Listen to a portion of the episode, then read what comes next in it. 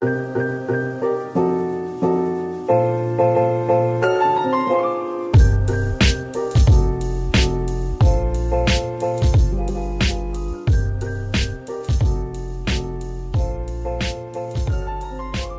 迎来到江江讲讲，我是奕哥江奕昌。那今天是我们第三集的节目。那在节目开始之前呢，我要先跟我们一个非常重量级的听众表达一些感激之意哈，那就是我们的曾公曾文成。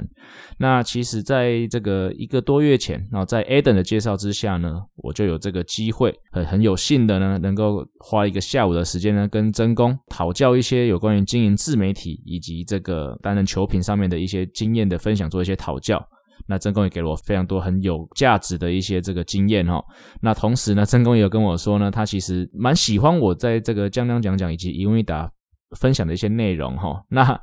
没想到呢，在这个江江讲讲的第二集的时候呢，他不但收听了，他还在自己的这个社群网站上面做了一个分享哈。那所以还是非常感谢曾公能够推广我们这个节目。那在这边呢，也是要感谢其他的听众朋友呢，能够持续的给我们更多在这个录音上面的一些这个建议。那包括在第一集结束之后呢，包括一些音调啊，或者可能讲话上面的一些语调的一些这个建议。那我们也做了一些修正之后呢，感觉第二集品质就稍微比较好一点点了。当然还有很多进步空间哈。哦，或者如果各位观众朋友觉得说，哎，我可能自我感觉有点良好哈，其实品质根本没有更好。那也希望各位观众呢，不要吝于给我们更多的建议。那这样子呢，我们才能做得更好。好，那我们接下来呢，今天第三集，我们持续的要来讲我们有关于这个春训的话题。好，上次礼拜才讲了一半哈，因为毕竟春训真的是一个职棒从业人员最忙碌的时刻。好，我们看看现在我们的这个一问一答共同主持人达斯就知道了，非常非常的忙碌哦。好，那上礼拜讲到呢是这个七点多的这个教练团会议，那这个会议呢，当然讲除了当天的流程之外呢，包括上一集讲到的是选手的试出名单，那另外一个呢，这个会议会讨论到就是这个当天的这个大联盟的支援名单。好，那也就是说呢，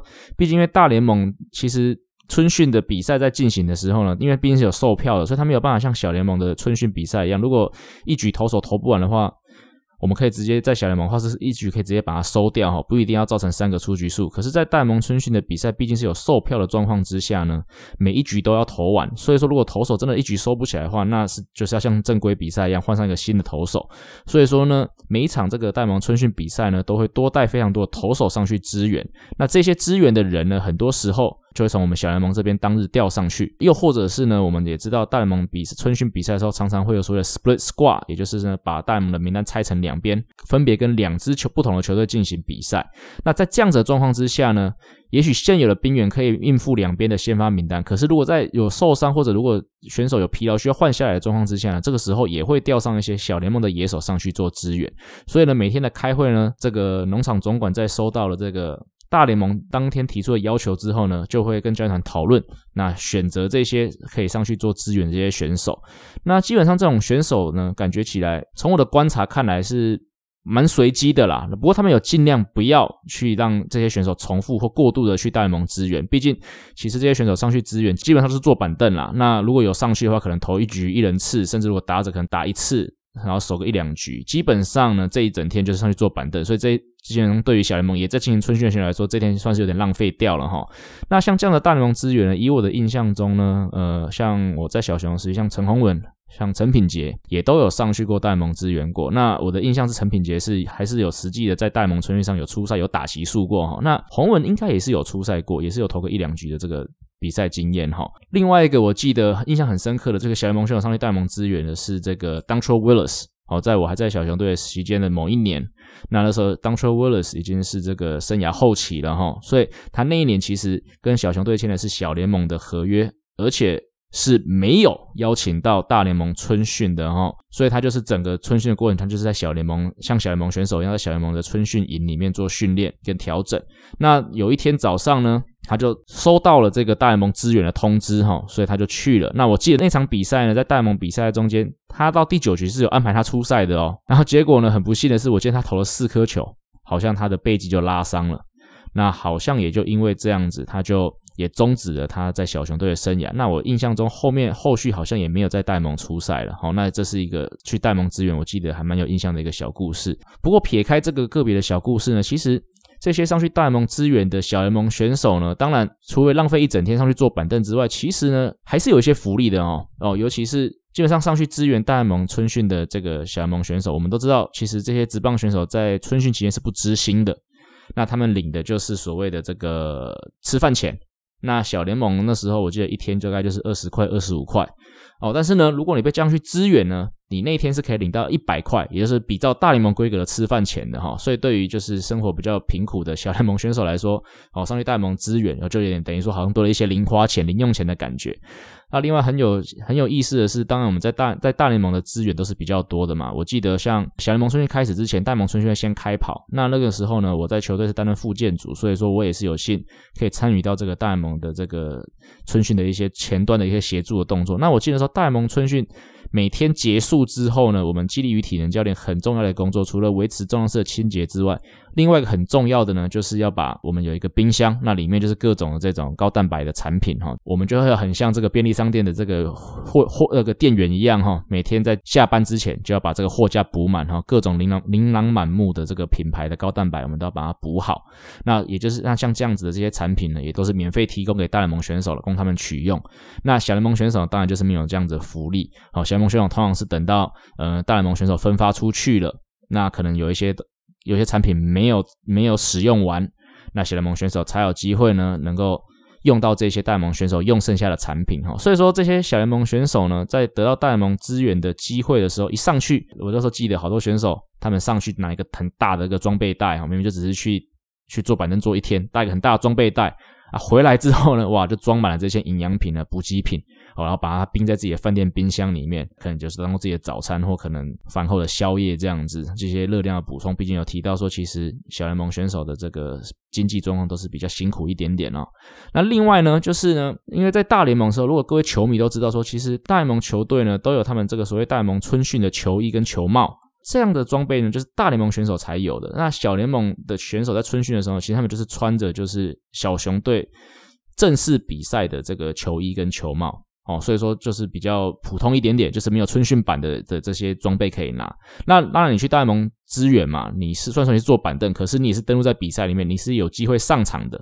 那大联盟的这个装备组呢，就会发给这些球员，就是大联盟的这些装备，包括球帽哦，这是一定会有的。那我印象很深刻的是，这些小联盟选手呢，尤其是比较低阶联盟的，可能 E A 左右的选手，他们如果有上去支援的话呢，他们拿到这些东西很高兴哦。第二天做操的时候，你就可以知道说，昨天谁去大联盟支援哈，哦，就是就是带大联盟球帽在这边做操，就是非常的喜欢珍惜这些他们在大联盟拿到的东西哦，这也是另外一个蛮有趣的一点哦。那接下来讲到了这个七点半的教练团会议结束之后，讨论完了所谓的我们的这个试出名单，以及大联盟资源名单，以及当天小联盟训练要做的事情之后呢，我们的体能总监就会回到我们的重量室来，那就会跟我们的这些其他体能教练开会。那当然就是像我上一集讲的，哦，稍微布达一下今天这个会议上面所做出的一些决定，让我们知道。那八点呢，正式全队集合做操。哦，那在做操之前呢，我们这个体能团队其实是有一个很很有趣的小仪式哈。哦，那个是每次做前都会做的。好，所以在肌力与体能总监开完我们自己体能的会议之后呢，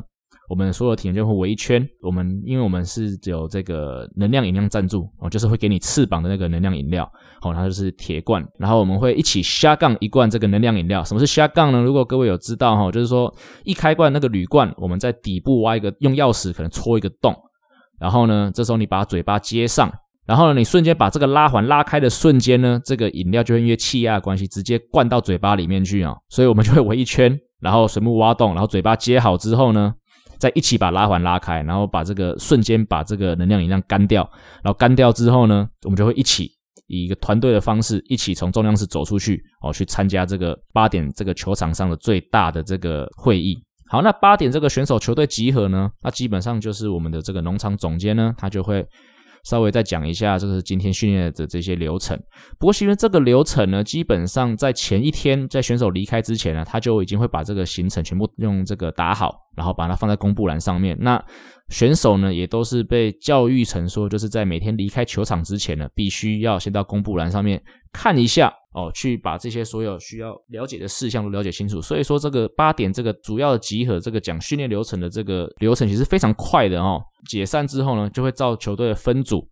分到我们记得那时候我们在 Fitch Park 小联盟的这个练习场地，我们有四个大球场，然后一个小内野，再加上打击练习场，照个每个球选手的层级呢，分成五个训练组，也就是所谓的三 A、二 A。高阶 EA、低阶 EA 以及我们的延长春训组，其实这就跟现在的这个现在的这个小联盟的编制是一样的哈。那不过这个训练组呢，其实会跟到最后春训结束之后，每个选手分发出去的组别，其实一定会有出入的哈。那为什么呢？哦，主要原因是因为如果各位对于大联盟春训了解的话，在大联盟春训的初期。好，大联盟春训里面的选手，除了四十人名单的球员里面，可能还会有十几位的这个接到大联盟春训邀请的选手。也就是说在，在这个春训初期呢，其实整个大联盟春训大概会有五六十名选手在大联盟名单上面哦，春训名单上面。所以你就可以想象说，其实整个大联盟再加上整个三 A 的选手，基本上都是在大联盟春训。那也就是说，在小那在小联盟的话呢，也就是说所有的选手呢都会。一开始都会被分发在比他们原本预定分发的等级再高一级的联盟，也就是说，也许我这个球季应该预期会被分发到二 A，那我春训报道的时候，我的工作组、我的训练组就会被分到三 A 的位置，通常是这样子。那上一集其实有稍微提到嘛，就随着这个大联盟春训的进行，那他们会有一些所谓下放的动作，那有下放的动作呢，小联盟这边就会有相对应的这个释出，或者我们这边在在做一些名单上面的调整的这些动作。哦，主要就是这个样子。那这样子的动作呢，会一直持续到春训的倒数第二天，也就是说，春训的倒数第二天早上，你来到球场呢，看到了这个训练组的名单呢，就是最后的分发名单。好，那印象中呢，那这个名单当然一公布哈，一贴出来就是几家欢乐几家愁嘛。那欢乐的当然就是如果你有照你的预期。哦，去到了你本来就预定要去的这个去分发的层级，那当时很欢乐啊，就是一个多月的春训终于结束了哈，终于球季要开始，但是欢乐。但是呢，通常会有两种人，哦，是特别的感到这个忧愁或者不爽哦。那第一种人当然很好理解哦，就是最后一天被分发到延长春训的选手。毕竟如果你是从三 A，然后最后一天被下放到二 A，你可能有点小小的不高兴。可是毕竟你还是分发出去了，你还是有球季可以打。如果说你一直在一 A 的名单里面，然后你在春训的最后一天被分发到延长春训哦，等于说你今年的球季是要从延长春训开始，你没有办法在一开始就可以累积一些相对应的成绩哈。尤其是如果你是已经是前一年是大学生毕业选秀选进来选手，其实你都会预期自己预设自己应该是要在一 A 这边可以开季的哈。所以呢，如果你在春训的最后一天被分发到这个延长春训呢，总是会有几位这种大学生是非常非常不爽的哈。那甚至其实每一年在这一天。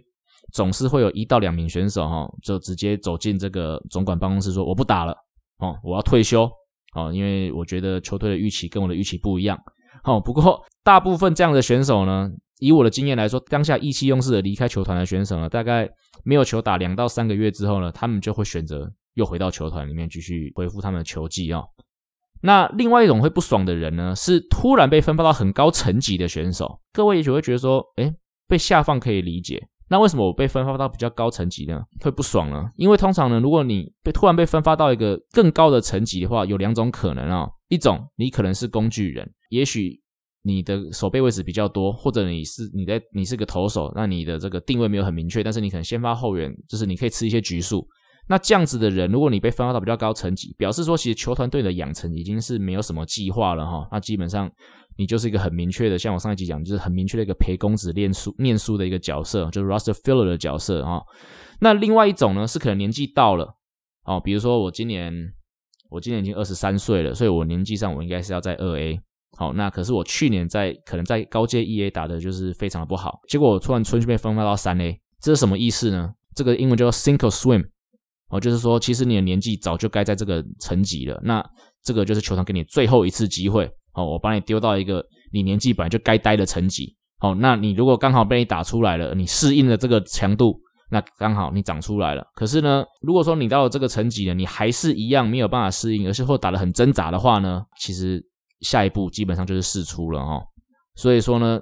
被下放会不高兴，那突然被放到最高层级呢，或更高的层级呢？有些选手他们其实看得懂的，他们也不会特别高兴，他们也是很慢，他们心里也是会有些怨言的哈。这个是另外一个这个春训分发的时候，这种几家欢的几家愁的状况。好，最后一个要跟各位分享的是这个呢，春训分发完之后，当天比赛的状况哈，其实就很明显，因为这个延长春训，因为基本上他们都是以练球为主，他们春训期间是没有太多比赛的。好，所以说比赛的时候都会以三 A、二 A、高阶一 A 跟低阶一 A 四支球队去跟外面的球队做一些比赛。那比赛的时候通常是这样，比如说我们今天我们是小熊队，那我们今天是要跟运动家队比赛，那通常就会是二 A、三 A 是一组，那高阶一 A 跟低阶一 A 就会是一组。所以说今天如果是我们的三 A、二 A 要去运动家的话，那运动家的一 A 的两支球队就会过来跟我们的高阶跟一阶比赛。哦，所以大概都是这样子，分成高层级跟低层级的这个分组去比赛。你就可以看到一个现象是很有趣的是呢，这些二 A 跟三 A 的老球皮呢，在这个春训最后一天，他们很清楚知道说今天的表现其实已经不会影响到你分发的成绩了哈。那他们只有一个目标，就是把比赛完成。好，所以我们就看到投手直球啊，就是直接投进去，也没有什么在配球，也没有什么在摇头。那打击呢，通常第一个球附近的进来，就给他打下去了哈，就是真的是赶下班模式启动。那但是同个时间呢，你就会看到比较低阶的，像 1A 或高阶 1A 的选手们呢，就是第一个他们的控球板就没有像这些老球皮们这么好，所以说可能保送还是多一点点。那第二个这些选手他们可能还太菜了，所以说他们可能很怕用这种就是赶下班的模式，可能会怕会惹到谁哦，所以说他们都还是战战兢兢的在完成这个比赛，所以就会看到这个比赛时间的差异哈。所以我就有看过，比如说 2A、3A 明明是去客场哦去做客的。结果呢，他们已经比完赛，已经又又开车回来了哈，在主场的 E A 的球队还在跟对方的 E A 还在比，还在杀的难分难舍。又或者是呢，如果是我们的 3A 跟 2A 在最后一天在主场呢，他们比完赛了哦，然后已经洗好澡，衣服换好，然后已经去开这个分发会议了哈哦，因为最后一天防护员会有些事情要交代哦，他们都开完这个会议，都已经准备要回家了哈。那 E A 的这些选手们呢，才慢慢的从客场才回来。哦，然后才准备要洗澡啊，然后做这些后续的这个会议的动作，所以就可以看得出来说，就是有经验跟没有经验的分别，这也是我认为还蛮有趣的一件事情哦。好，以上就是这一集将将讲讲第三集的内容哦，有关春训的分享。好，那如果各位呢对于今天的内容有什么建议呢，或者如果你们觉得很喜欢的话，也欢迎继续在我们这个下面帮我们留言，以及帮我们五星推爆。好，那我们下一次将将讲讲再见，拜拜。